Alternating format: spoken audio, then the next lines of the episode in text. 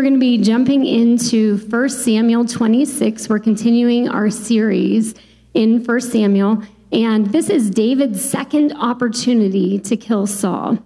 So last week, in chapter 24, Steve shared with us um, the story of where David spared um, Saul's life. And this was where David ended up in a, a cave. And again, I just want you to think about like the part of the scripture. I can't remember if Steve made a big deal of it, but I love really crazy things in the scripture. So it's actually David's in the cave with his men, and Saul is peeing in the cave. When this happens, he's relieving himself. And, um, and so David cuts a part of his robe instead of killing him, which he could have done. And I just think it's so funny. Like, there's so much in scripture that I'm like, couldn't you have given us a little more information about this? But then we find out this. But everything's important in scripture. And so today's passage has a lot of really crazy things in it as well. And so I'm excited to dig into this with you. One of the things that happened at the end of Steve's message in chapter 24, Saul promises that he is not going to pursue David any longer. He says that he is done with this. Saul was moved emotionally. He publicly repented um, for this, his intent to kill David.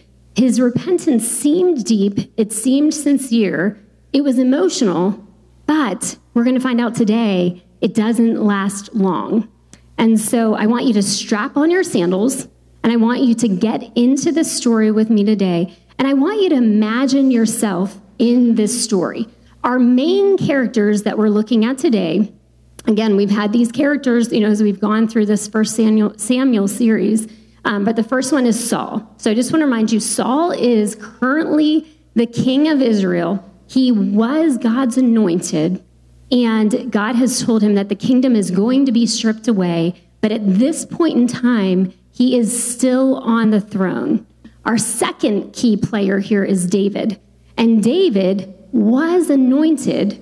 While Saul was anointed, God removes the anointing from Saul. He comes to David with a prophet, comes to David, anoints David as the next king, but he is in this waiting period.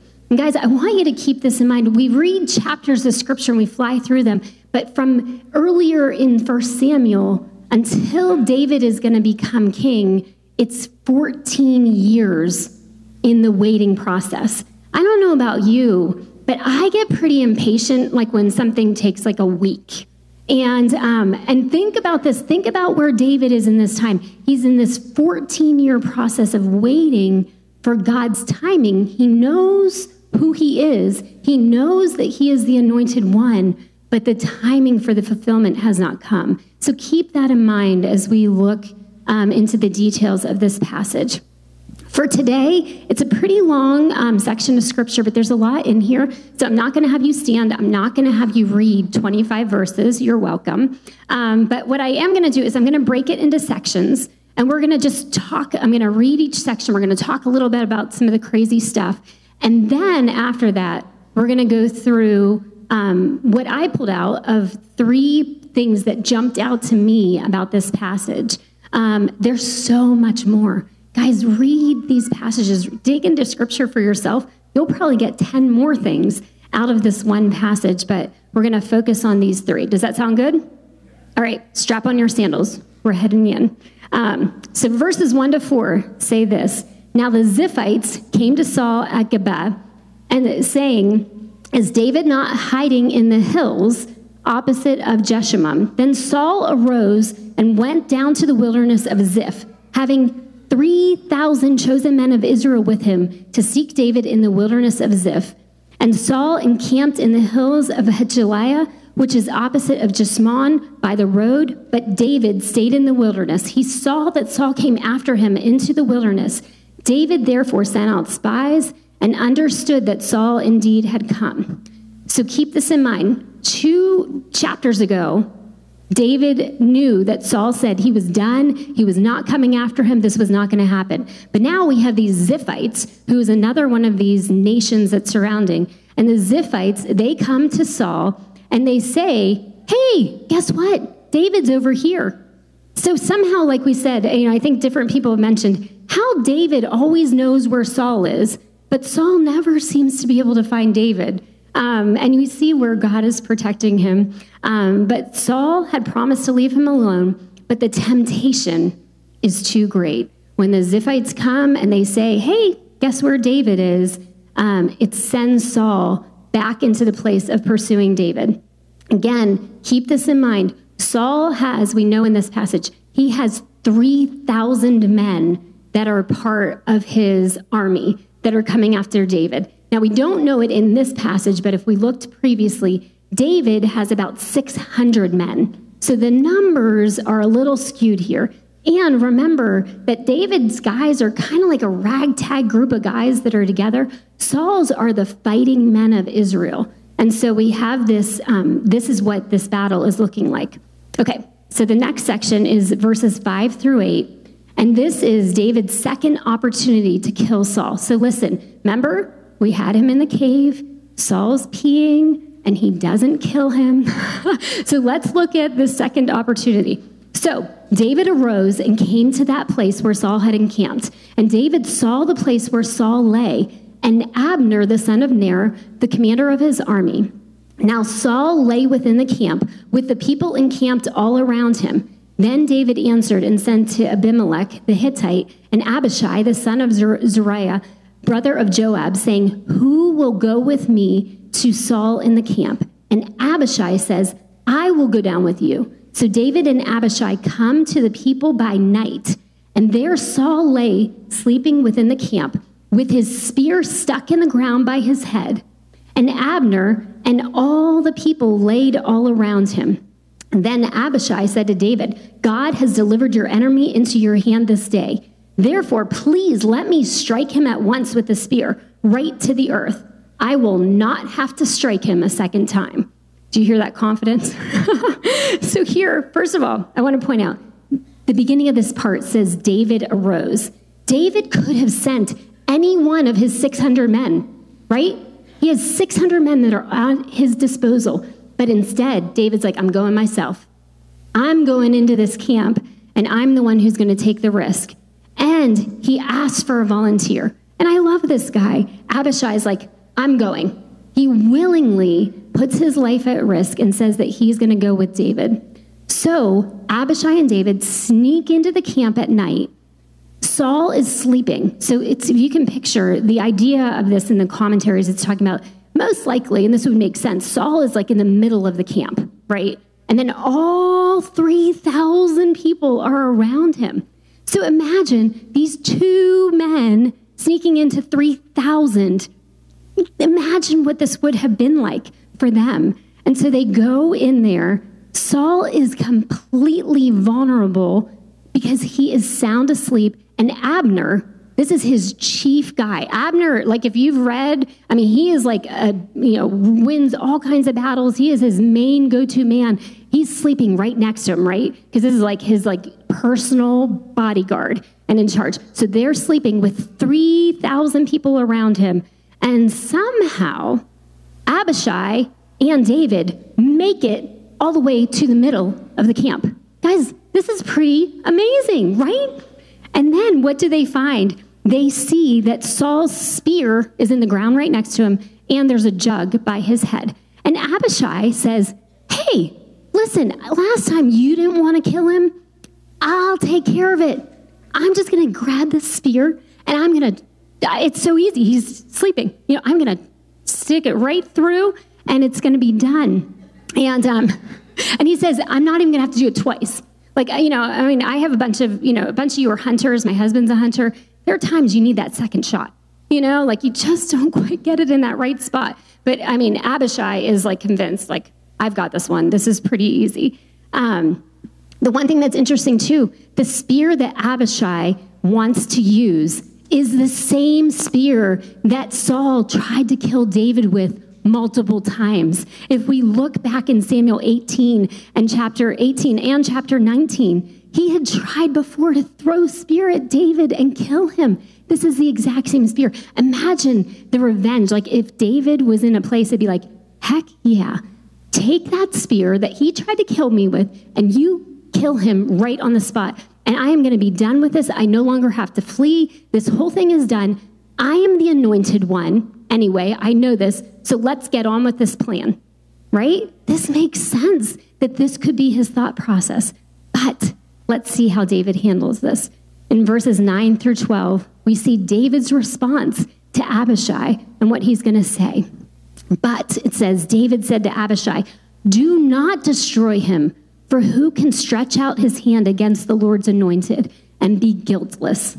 David said, Furthermore, as the Lord lives, the Lord shall strike him, or his day shall come to die, or he shall go out to battle and perish. The Lord forbid that I should stretch out my hand against the Lord's anointed. But please take now the spear and the jug of water that are by his head, and let us go.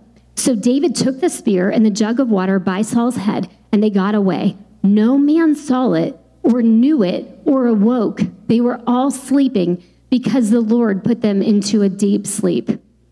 So listen here, God, guys, this is crazy stuff here. David is not going to try, going to kill Saul because he instead he trusts God's timing. And they were all sleeping. Why? Because they were just really tired. They all took uh, sleeping pills. No, God put them into a deep sleep. And so here we have, instead of killing him, David instead grabs the jug and he grabs the spear and they take that with them. Imagine this scene. You're in the middle of 3,000 men. If one of these soldiers wakes up, you could be killed, right? But not one of them wakes up. Um, let's look at um, verses 13 through 16. It says, David um, chides Abner and Saul's bodyguard. Now, David went over to the other side. To picture this, David sneaks back out. Nobody has a clue this happened. And he stood on top of the hill afar off, a great distance being between them. He does not want to be close to them when they wake up, right? And David calls out to the people and Abner, the son of Ner, and he says, Do you not answer, Abner?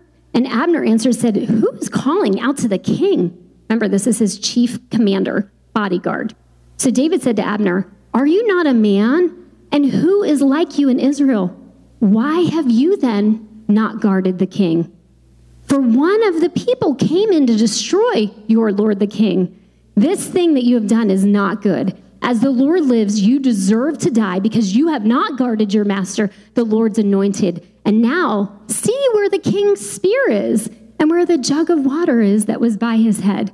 Can you imagine David's satisfaction? Can you hear this like calling out in this place where David is saying out to this commander in chief, Hey, you didn't protect him well.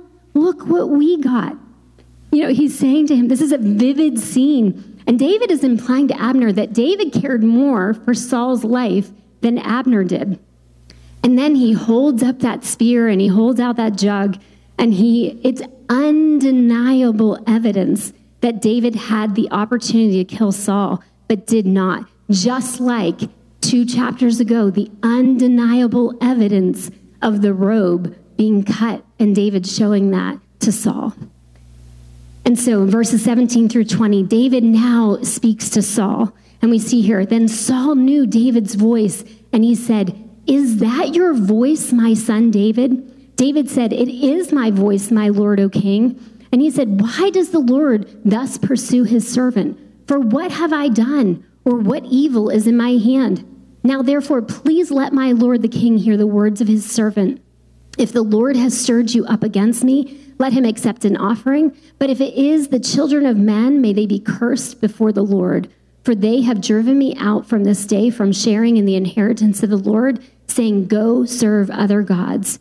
So now, do not let my blood fall on the earth before the face of the Lord. For the king of Israel has come out to seek a flea as one hunts a partridge in the mountains. Listen to the beginning of this.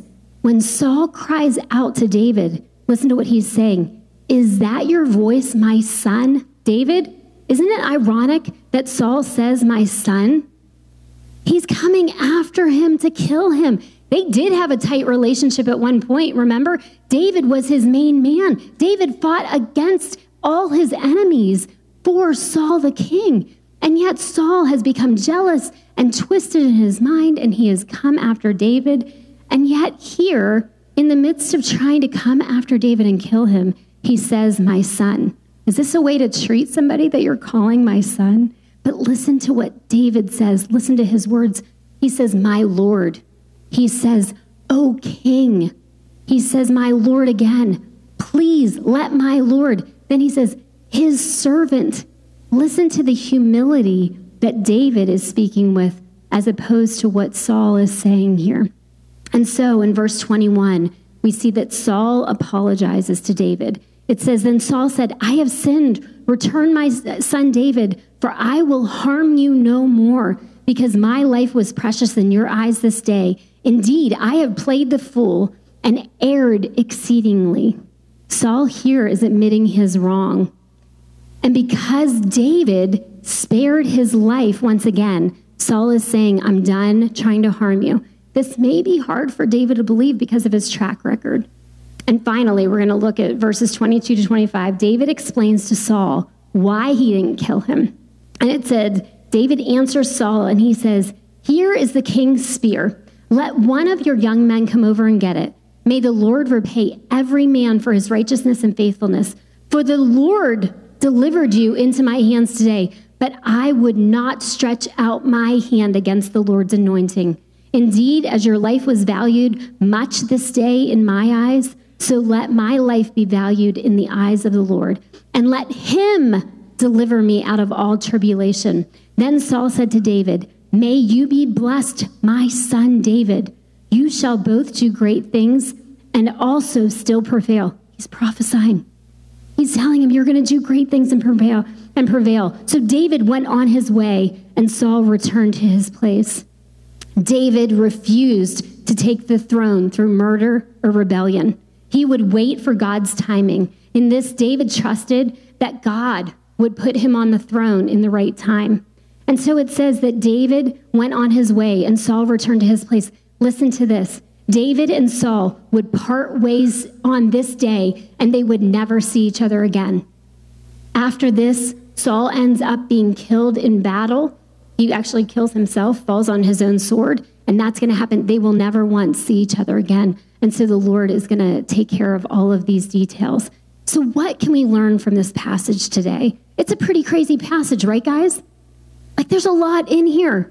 And so, three things that I'm just going to point out that stood out to me today are the idea of watch, walk, and wait. So, what does this mean? Number one, we're going to watch for miracles from God. In 1 Samuel 26 12, it says this They were all sleeping because the Lord put them into a deep sleep. I said this before, but listen, there is a deep sleep that the Lord put on these men. This is miraculous and this is a miracle that happened. But listen, David had to step out in faith to see the miracle, right? If David did not go into the enemy's camp at night in faith that God was leading him to do this, he would not have seen a miracle. We see a pattern in David's life of faith and obedience. David was willing to go into the camp, and it's not passive. He needed to step in to see the miracle. David had faith that God was with him. He obeyed, and a miracle happened.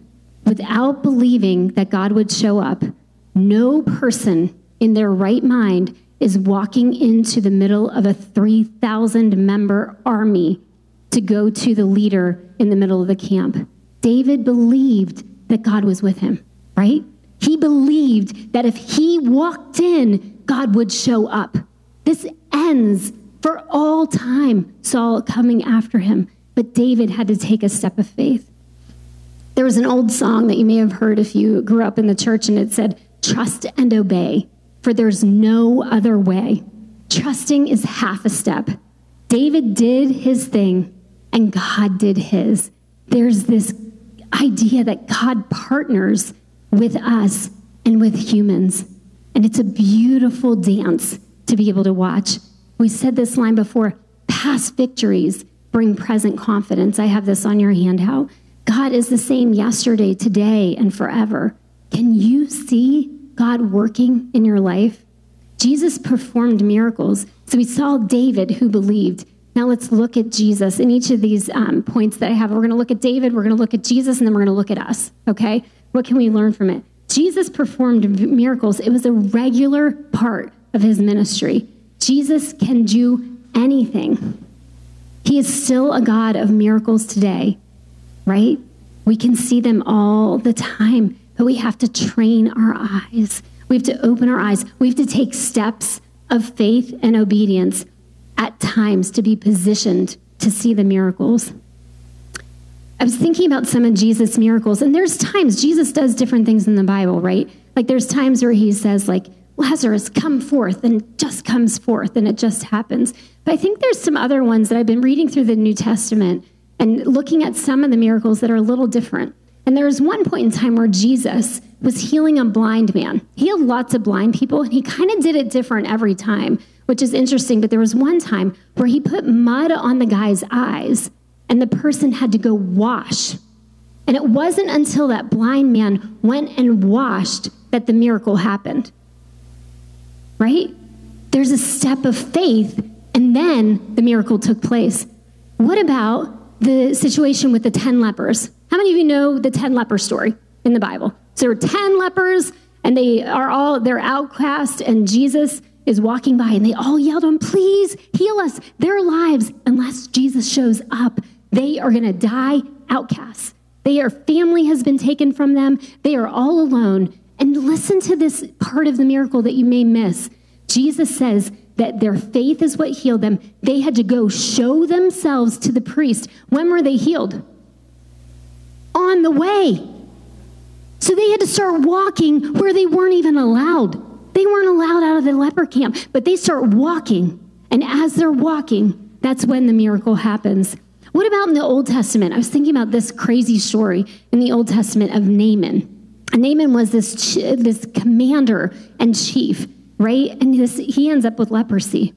And um, so people tell him, actually, a servant girl of his enemies that they captured. It's so interesting to me. She's the one that ends up telling him, You should go see this prophet. And so he's desperate. His people are desperate for him. And so he makes this journey to go see the prophet. And the prophet says to Naaman, Go wash in the Jordan seven times. And listen to this in 2 Kings 5:11. Listen to Naaman's response. Guys, this is key. Listen. But Naaman went away angry. I thought that he would surely come out to see me.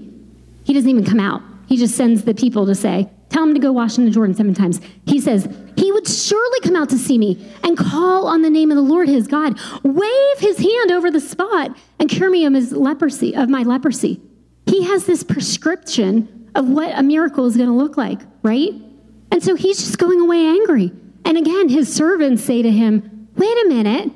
If, listen to this, it says in verse 13 Naaman's servant said, My father, if the prophet told you some great thing, would you not have done it?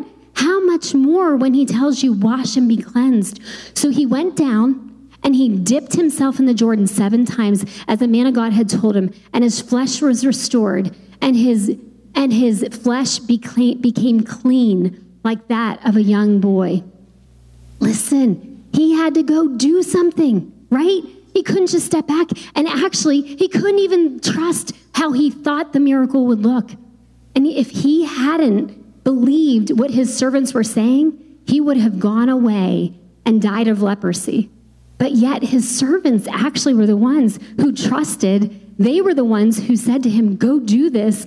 How many times is God calling us to play that role in other people's lives? How many times is he calling us to be like those servants and say, Hey, God can do this. Why are you not listening? Listen, here's what he can do for you. How many of us, like Naaman, would miss the miracle because we would say, no, that's now not how this should look. This isn't what my healing's supposed to look like. It's supposed to look like this. And so we're just missing the miracle that he's going to do. In Revelation 12 11, it says this They triumphed over him by the blood of the Lamb and the word of their testimony. Guys, I want to fill this room with some faith this morning because I believe that our God is a God of miracles. And I am telling you, I see miracles all around me, in my life and the lives of those around me, that God is still a miracle worker. It may sometimes look different, but He is still moving and He's still working. One of the examples, all these examples are like in the last like three weeks, guys. Um, where do you need to open up your eyes to see these miracles? Um, and I am telling you, in this room, guys, I know so many of you have had miracle after miracle that have happened. And when I look around this room, I see that God is moving and working, and I love what He is doing. So we bless that and we call it good. And I just want to share some testimonies. And sometimes we say, you know, we share testimonies, our own stories, and we also can share testimonies of other people. And so, one, just this um, two weeks ago, one of my coworkers, um, her name's Corinne, she was diagnosed with an aggressive cancer in the spring, and she's my age, and she was given six to nine months to live. And so we as a company, we raised money um, to be able to give funds to her. We had this big company event. I, I sell real estate is my main hustle. And um, I work for Remax. And so we had this big Remax gathering. There's like 350 of us at the Hyatt at the airport. And um, so we go to give this money to Corinne. Corinne starts talking and all she's supposed to do is share, you know, say thank you. Thank you for this money. Well, all of a sudden, Corinne puts down her papers and she's like, I'm got I got the stage and I'm gonna start, you know, sharing. So she starts sharing. And as soon as she starts talking, I got my phone out and I started recording because I'm like, something happened to Corinne. Corinne gave her life to Jesus over this six months time. And she starts testifying to the love of the Father who has come and he's met her and he's done the miraculous in her life. She testified and she said it like this She said, My father showed up. And she said, I had nine spots on my liver. And she said, The doctor said, you know, gave her this, you know, this death sentence. And she said, Every spot except for one is gone. Amen. The one that's left, she said, it's wrapped around. She said, I can't do anything easy. It's wrapped around an artery. But she said, I said, you know, that doctor said to me, Corinne, if you can keep fighting and we can get that a little bit smaller, I can go in there and get that. And this was the same doctor that told her there was no hope. And she said to this doctor, My God showed up. And he said, I have not seen the miraculous.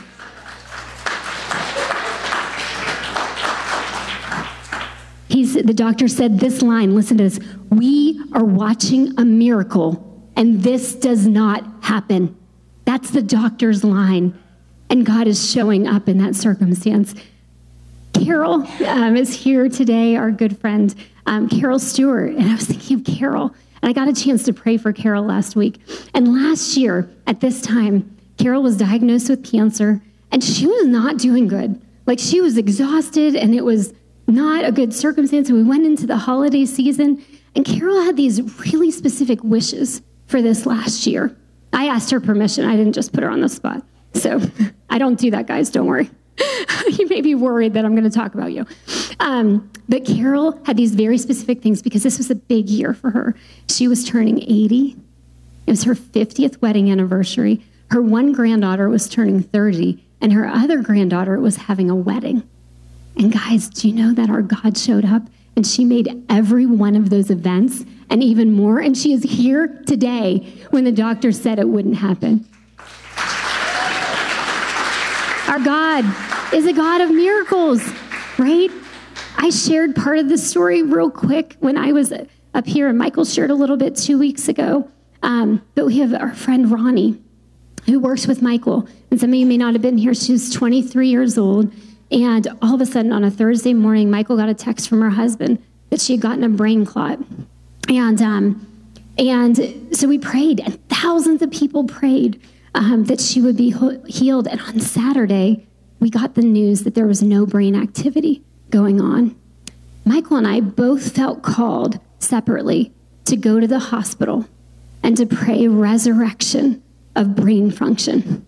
I'm telling you, first of all, I know hospitals aren't like places people love, especially for Michael and I. Like, this is not our jam.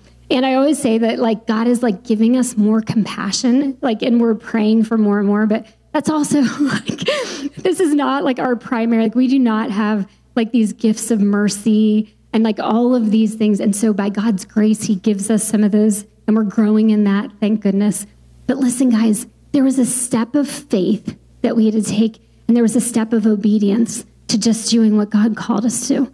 We were full of faith and we obeyed. We went in faith, but guys, we had a lot of fear going into that place. What would the family think? How are we even going to get into this room? Like, we didn't even know if we were going to be allowed in. Um, but we knew we were called.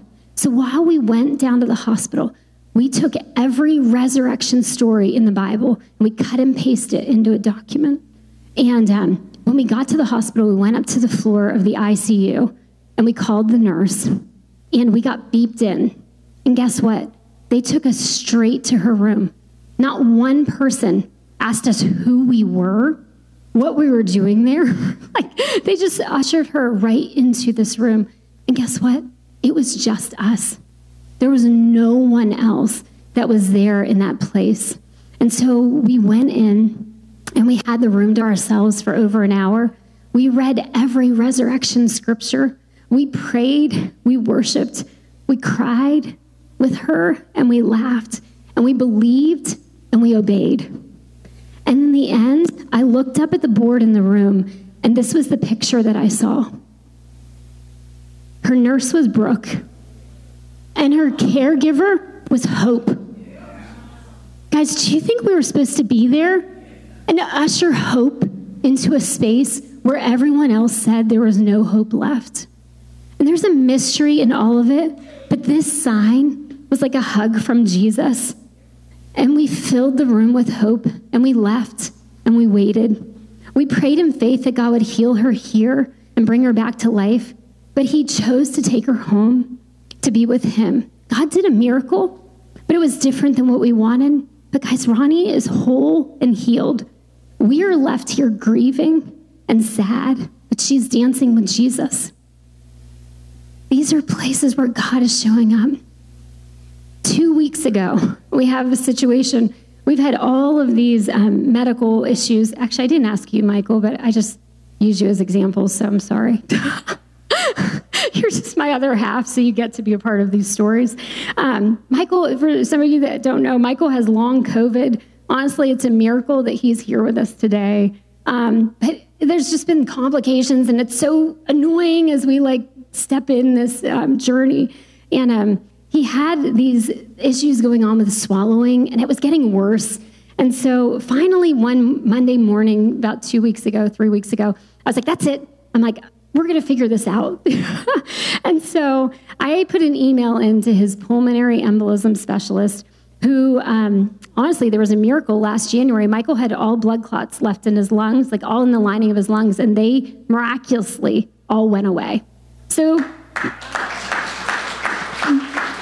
Dr. Risbano knows this, and, um, and he's just an amazing guy. So, I sent him an email, and I just said, Hey, here's what's going on with Michael. What do I do? He told me, Call the GI specialist at um, Presby, and, um, and that they could do an EGD procedure of the lower esophagus.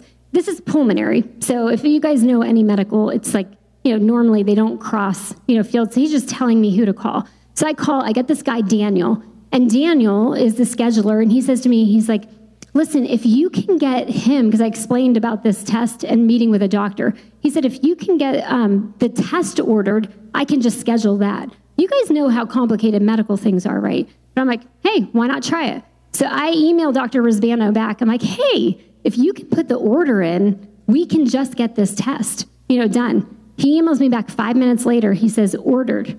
I was like, wow, that's awesome. So I call my friend Daniel. Daniel's now my friend, right? So I call Daniel back. I'm like, hey, Daniel. I'm like, I'm like, you know, he said he ordered it. He's like, it's in there. Within two days, Michael is in the, oh, the you know, operating, getting the, um, the procedure done. And as soon as he comes out of the operation, the doctor, who we'd never met with a doctor, about this issue. the doctor says to him, Hey, he's like, I figured out, you know, he's like, we went down. He's like, there was this swelling. He's like, I'm going to give you this medicine. He's like, you should feel better almost instantly and then be on this medicine for six to eight weeks. And, um, and so talk about like what we say, you can't make this stuff up. Michael getting a scope in two days and an answer in medicine is a miracle, right? God could have showed up miraculously. We prayed for that. He could have showed up miraculously, but he chose to answer with a scope and in 48 hours and give us medication.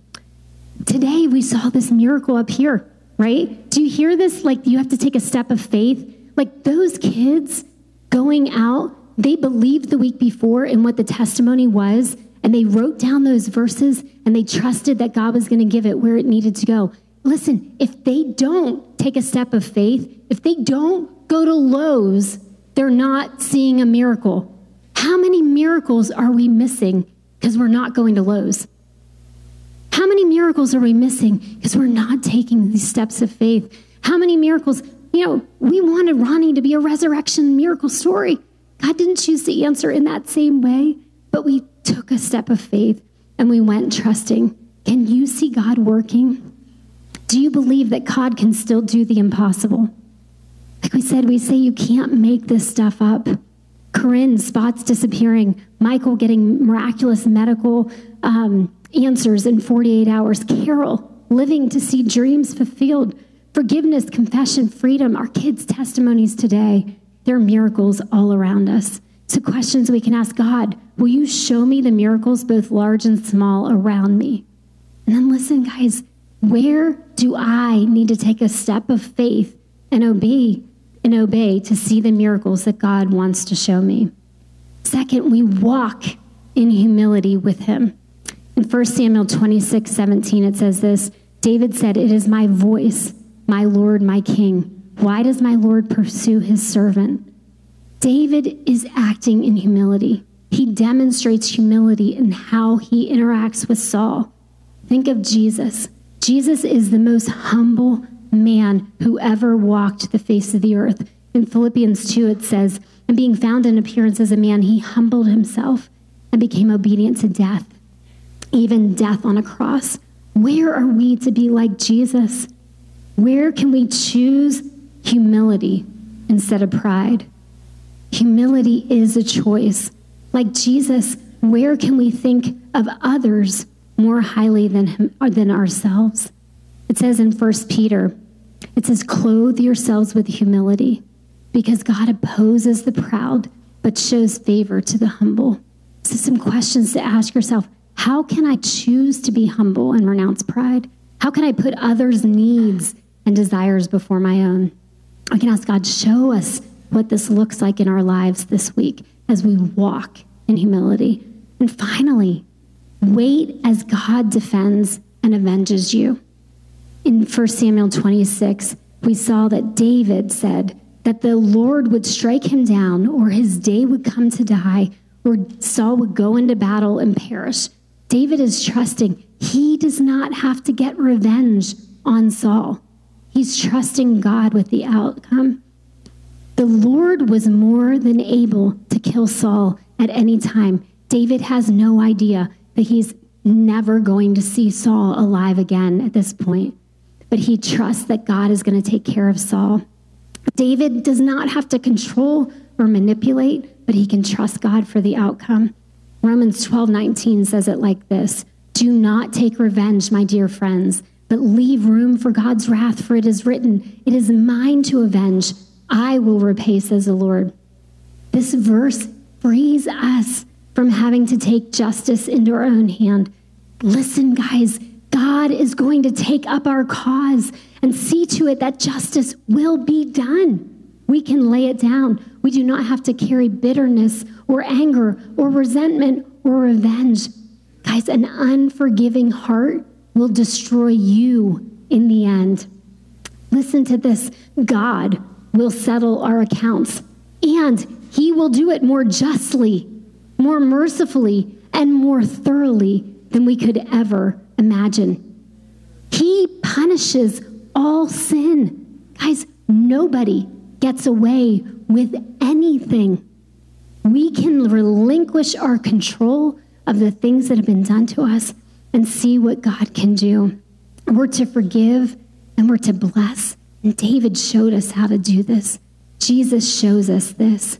Jesus was wrongly accused. He was hated by so many people, especially the religious leaders.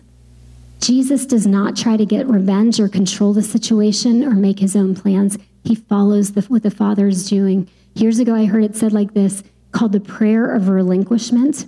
And when Jesus was in the garden, he says this, and it's on your handout Luke 22 42. Father, if you are willing, take this cup from me, yet not my will, but yours be done. Listen, not my will, but yours be done. Jesus knew what the cross would be. He knew the pain and suffering that he was going to face. This does take him to the cross. But in the end, he says, Father, forgive them, for they know not what they're doing. Jesus leaves all vengeance to God. Instead of revenge, he trusts that God has a plan. And that plan led to our opportunity for salvation. That plan led to the cross, but then it led to the resurrection. And we are able to bear the fruit of what Jesus did as he relinquished the control and accepted the path of walking where God was taking him. Guys, real wrongs have been done to each of us. Real wrongs were done to David, right? Saul coming after him. Um, real wrongs were done to Jesus more than any of us can imagine. And real wrongs have been done to each of us. We don't minimize the wrongs, but we also don't have to control the outcome. We can release it to Him. And so the reflection questions that I have here who or what situations do I need to give God and trust His plan? Who do I need to forgive to release bitterness and anger from my life? If David was filled with resentment and bitterness and anger towards Saul, he would not have been ready to be the king that God desired him to be. In this training ground, he learned that God has a better plan and he could rest in that.